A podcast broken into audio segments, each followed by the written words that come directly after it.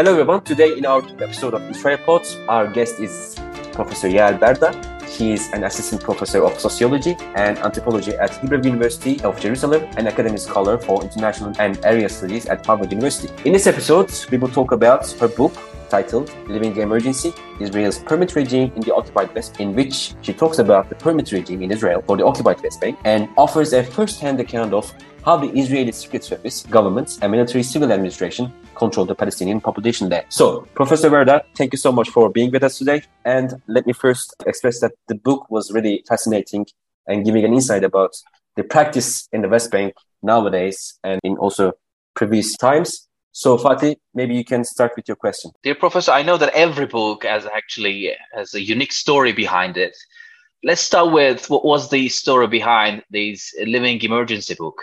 Yeah, so it, it, that is a good question. I was actually a lawyer. I was a human rights lawyer, administrative law, international law. I went to military court uh, 2003. Um, and then I literally stumbled on this system in which, you know, Palestinians need a permit in order to enter for work. Now, I had been pro Oslo Accords um, as a teenager. I was 16 when, when they were signed. In general, I thought that the Oslo Accords were a good idea. And then later, my opinion starts to change. But what happens to me is that I realize that there's this organizational component of the occupation that nobody is really talking about. That this is not just about living behind the barrel of a gun. It's not just about economic dependency it's not just about all these different things that I had grown up thinking that the occupation was about. It was literally about this technology of rule, the structures of control of mobility, documents, identity, registration, all these really, really boring things that nobody was talking about. And what happens is, is I actually, um, I got interested in this and then I went to speak to Professor Yehouda Shenhav from Tel Aviv University, who I knew from political work. We met and I said to him, listen, you research the sociology of organizations. Something is going on in the occupied territory that is all about organization and somebody needs to research it. And he thought it was really interesting. And then two weeks later, he called me up and he said, You know what? I think you should come. You should do a master's in sociology and you should write about it. And I was like, Okay, what does that have anything to do with anything? But it seemed like a good idea. I got very excited about it. And then I began to study sociology at Tel Aviv University. And basically, the research for Living Emergency and for my previous book, The Bureaucracy of the Occupation, that came out in Hebrew for my master's degree at Tel Aviv University. And what happened was I was a lawyer, I had an office, and I and I was working with people who were denied entry for security reasons. I was studying sociology and understanding both theory and method of how to understand the world around us. And it was just mind blowing. And so I think, in a way, I think for, for many of the readers, that actually comes through in the book um, because they kind of get this sense of discovery. And it's not just like political platitudes or things that we know about inequality or uh, that we know about colonialism. It's actually understanding how this stuff works. How does control work? What does it do to people? Who are the agents in it? And how does it organize? And it and it becomes just a different kind of knowledge, right? When you have like this political idea of what's happening versus when you kind of go into practices and ways of and, and ways of life. So that's the story. First, the book came out as in Hebrew. It was very important for me also to do that. I really, really wanted the debate in Israel to be about what was going on in the in the territories, about the mobility restrictions, about the occupation. I really wanted that to be a discussion, and that was a choice to first um, uh, published in Hebrew. That was published in 2012. And then it took a few years and a kind of change of mind of thinking much more about the political economy of the occupation. And that brought Living Emergency, that is much more, that deals not only with the state apparatus and colonial bureaucracy, but also uh, with this political economy of occupation and who benefits from it. Thank you very much for the description. I just want to ask that you call this bureaucracy as occupation uh, bureaucracy, if I remember correct, bureaucracy of occupation. So I'm also living in, in Israel, and I had a chance to go to occupy West Bank, and I have been going through several times uh, to checkpoints. And you call in your book that actually bureaucracy of occupation, so to say, exceeds the security uh, understanding. So it's not only for security understanding, but it's affecting everyday life in Palestine. So this is what I have seen also. Maybe you remember that last time Israel um, conducted an operation in, in Nablus and killed uh, one of the heads of the uh, some of the organizations there. Some one of them was Ibrahim Nabulsi. When I was there, I've seen a life uh, during these um, the ceremony of bur- burial ceremony. There were lots of people carrying their machine guns and they were actually firing into the air and I've seen 12 or 13 year old boy, and he wants to carry the gun also. So I've seen that, okay, this is an extraordinary life, but it is being experienced very ordinarily. So do you think that this is what bureaucracy of occupation is doing in Palestine?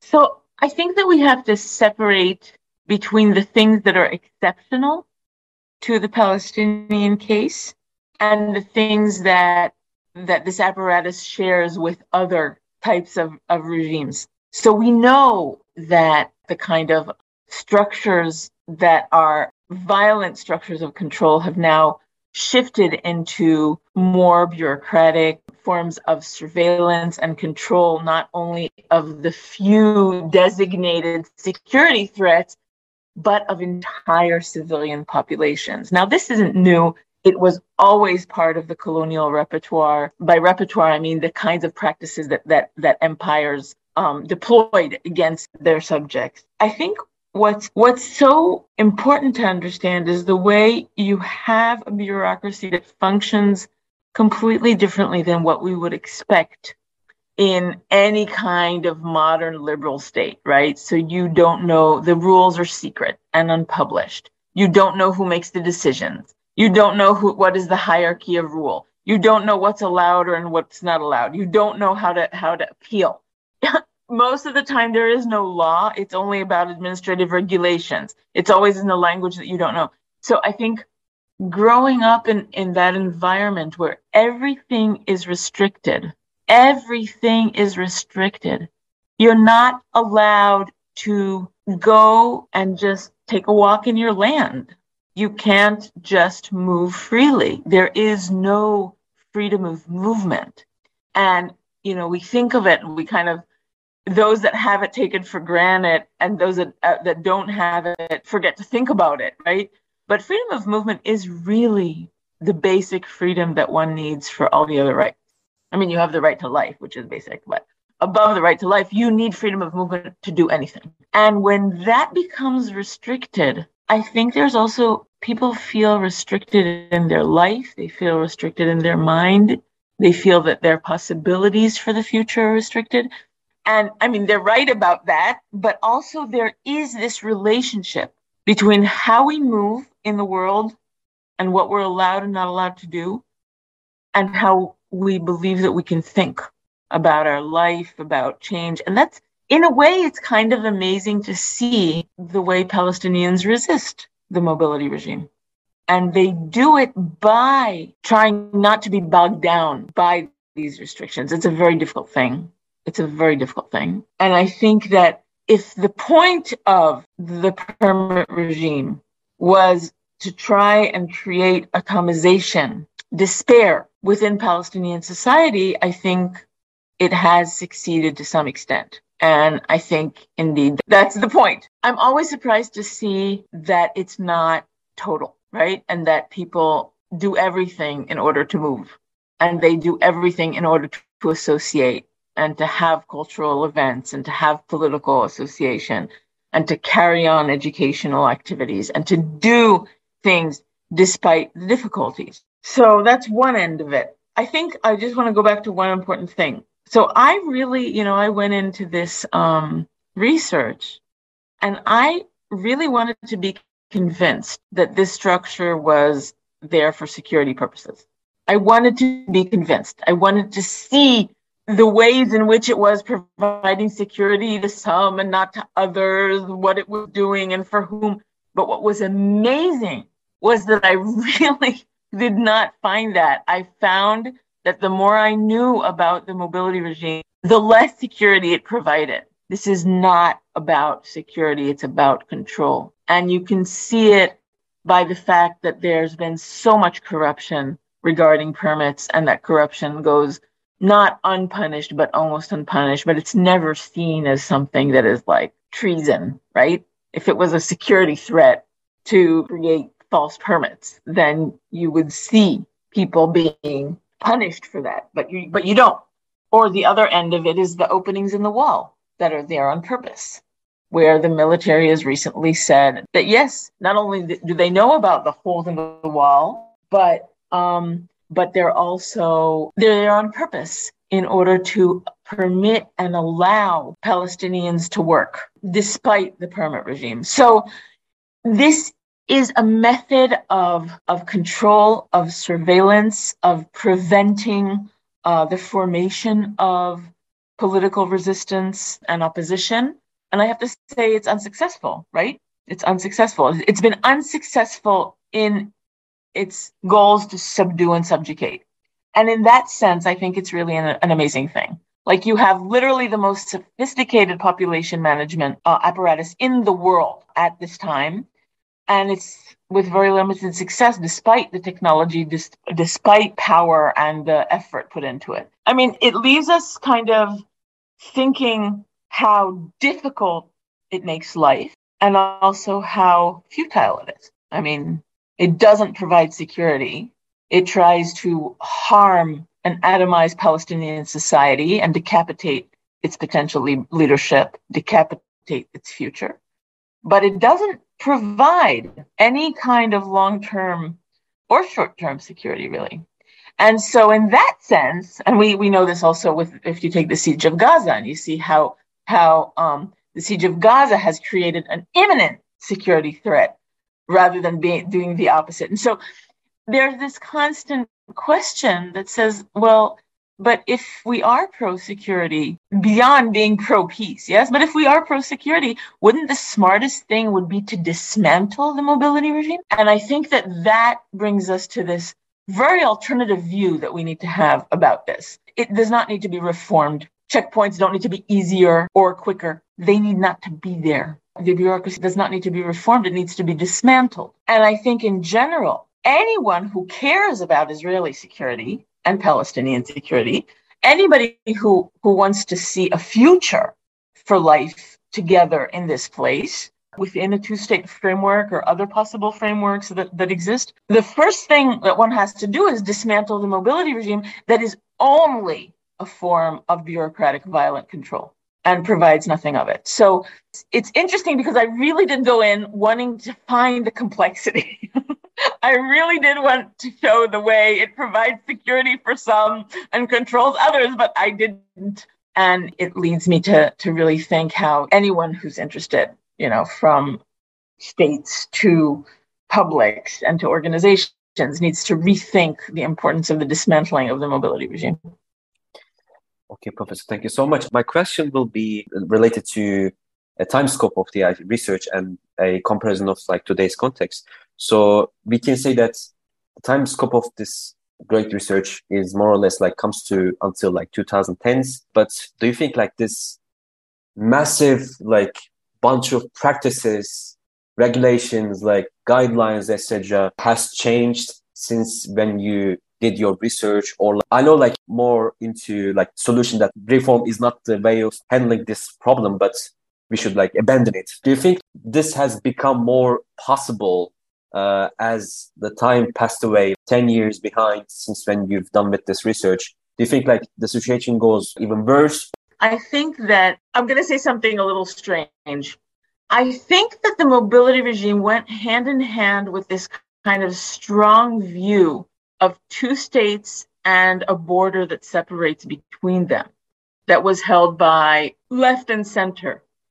So basically, as long as the Oslo Accords remained like the viable possibility, the mobility regime and the wall was part of that possibility. And in a way, and yes, situation has become much worse also right wing, very racist political forces and neoliberal forces are on the rise. There's no question about it. But the fact that there's no longer this idea of Oslo as the only possible solution also renders the wall and its mobility regime and this kind of strong border kind of obsolete.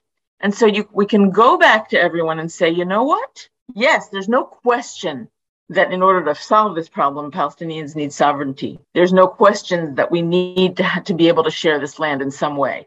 Do we need to have the territorial separation as it was imagined during partition? Do we need the territorial separation of Oslo that has utterly failed? Probably not. And then we need to rethink what is possible and how it might work. And, and the first thing that might work is kind of realizing that the mobility regime is just a kind of form and practice of apartheid at this point. And so it's not for the sake of securing a border.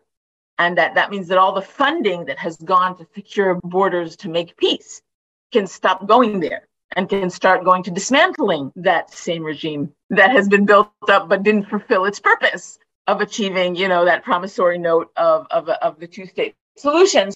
So I think at the end of the day, you know, we, things are cyclical. They are, you know, we have this idea that things progress either for the better or for the worse. But this is a very complicated situation. And I think that we need to open our mind and also those who really care about the inhabitants of these this place, both Jews and Palestinians and others. We need to be, be able to see things as they are and say, okay, this is what is and what can we make of it? And the first thing I think on the agenda would be instead of continuing a charade that there is the possibility of, of Oslo, that as that that Oslo as an agreement can actually happen, one needs to look at the other aspects and see um, you know what we can do. And and one of those things is I think freedom of movement could really help a solution because it would stop at least first of all the oppression of you know you know millions of people that don't have rights under the Israeli government but also are their movement is restricted um, and being separated from other Palestinians in the in the territory. So, since this book is about controlling of a population living in a on an occupied land, uh, perhaps those who read the book can also think the other side of the story, which is like especially this came to my mind when I read this, you know, labor permit issue. The Israeli employers, the whole system seemed to me as if it is also designed for discouraging and dissuading Israeli employers to hire Palestinian workers. Do you agree with this idea, or do you have like any comments on this argument? Um, I think it's a great question, but I want to get something straight. Mm-hmm. Israeli employers don't employ Palestinians because they are pro peace. They okay. employ Palestinians because it's cheaper labor. Now, it doesn't mean that there aren't relationships that were created over the years with groups of, of workers, with families, with certain types of professionals, especially in the construction sector in Israel, is very important for its economy. And it's always been based on Palestinian labor. So this is like very early on. And and what's interesting is there's also like certain types of workers that you had, for instance, only in Hebron, in Khalil, or in Nablus, that could do specific types of work. And that was also something that was, there was a reliance on it. Besides that, there's also the, the element of exploitation. I mean, Israel took an, a decision, not once it occupied uh, Palestinian territories, not to integrate the Palestinian economy into the Israeli economy, but to keep them separated. Now, there were all kinds of reasons and forces behind this, but what that meant is that there was only the possibility for Palestinian dependency of labor. Now, what's interesting is for Israel has tried to become independent from Palestinian labor for many years by opening the skies. Well, you know, that's the euphemism for, for getting foreign workers from, from other parts of the world by reducing the number of permits. At one point, there were the, these declarations that by 2008 there would be zero permits from the Palestinian territory and Israel would be free and independent from Palestinian labor. All this hasn't happened. It hasn't happened. As a matter of fact, in the in the last years, there's again an increase in Palestinian labor and the reliance on Palestinian labor. And one of the things that we found in the corona that was absolutely fascinating to me was that as the borders, for the first time ever, the border during the COVID emergency, then the, the border between the Palestinian Authority and Israel closed from the inside. So the Palestinian Authority also did not let people in or out. And it was the first time when that border was sealed, which is so funny. It's like you, you know, all these billions have gone into sealing this border, but the only thing that sealed it was actually when people sealed themselves from within. It's interesting. But what happened was it took about two weeks and the, the strong economic forces in Israel, the construction unions and the, the, the, the union of industrialists, they said to the government, we must have Palestinian workers. If we don't have Palestinian workers, the construction branch is going to collapse, and therefore we have to find ways for them to enter. Now, this pre- presented a huge problem because for 50 years, the Secret Service has said that that Palestinians should not be allowed to sleep in Israel. You know, they could work, but they had to go home at one o'clock in the morning. They could come back at five o'clock in the morning, but they they couldn't sleep. One couldn't reside in uh, within the borders of 48. Okay, and then what happens during the Corona? there's this huge decision to allow 40,000 Palestinians to sleep in Israel, provided that, that the employers can give them a place to sleep that meets certain conditions. And so, literally, within two weeks, this policy of 50 years shifted entirely because the economic forces were stronger than the security forces when it came to this issue of mobility. And so, again, rather than thinking that history works only in one way, we can see how different forces that are unexpected can work together to actually open up the impasse. So, and it's always been the case also that some of the strongest neoliberal economic forces were in Israel were also pro peace. And so there's this thing about left politics and right politics when it comes to economics and to um, and to development versus issues of security and agreements that starts getting muddled. At the end of the day, the bureaucracy of the occupation is bad for everyone. The, the only people it, it really works for, and it really works for preventing Palestinians to get to certain lands and then it, it enables the, the, land confiscation. That's something that, you know, you could see a total win there, and that's for the settler movement. But for the most part, nobody really wins from this bureaucracy. We know that, you know, just putting some um, checkpoints and controlling people is creating some sort of hierarchy of course like people who is who are being checked and mm-hmm. people who are checking. So there's a hierarchy there but i'm going to stick with the uh, title of the book emergency. Do you think that control is also making israelis living in emergency some sort? Because you know there are as I've seen in here, it's like a, more than five years for me now. Uh, Israelis are actually also living in some sort of emergency, especially those settlements in occupied West Bank because of this uh, continuous security situation. And I believe that if I have to assess the situation there, I believe that adding more control measures is also contributing uh, Israelis' sense of living in emergency situation. Uh, do you believe that also? Yeah, I, I, I totally agree with that. No, it's interesting. I, I once heard a geographer from Haifa. She had done res- research and showed that that Israelis have the most amount of wall and fence per capita than anywhere else in the world. It's almost become like there's a sense of fear and insecurity. The more walls and the more fences you have, the more checkpoints, the more there is this life in con- constant suspicion. And we all know this also about surveillance. You know, surveillance, especially organizations like the Security Ser- Service, at a cer- certain point, they begin to collect data in order to collect more data, in order to have all the data possible, in order to be able to. And at the end of the day, then what do we really know if, if we have a quarter of a million Palestinians that are classified as security threats? What does that even mean anymore? Does it mean that possibly every Palestinian is a security threat? And then how do you even differentiate? What do people need to do in order not to be a security threat? Right? What kind of life does one need to have? When do you stop being afraid?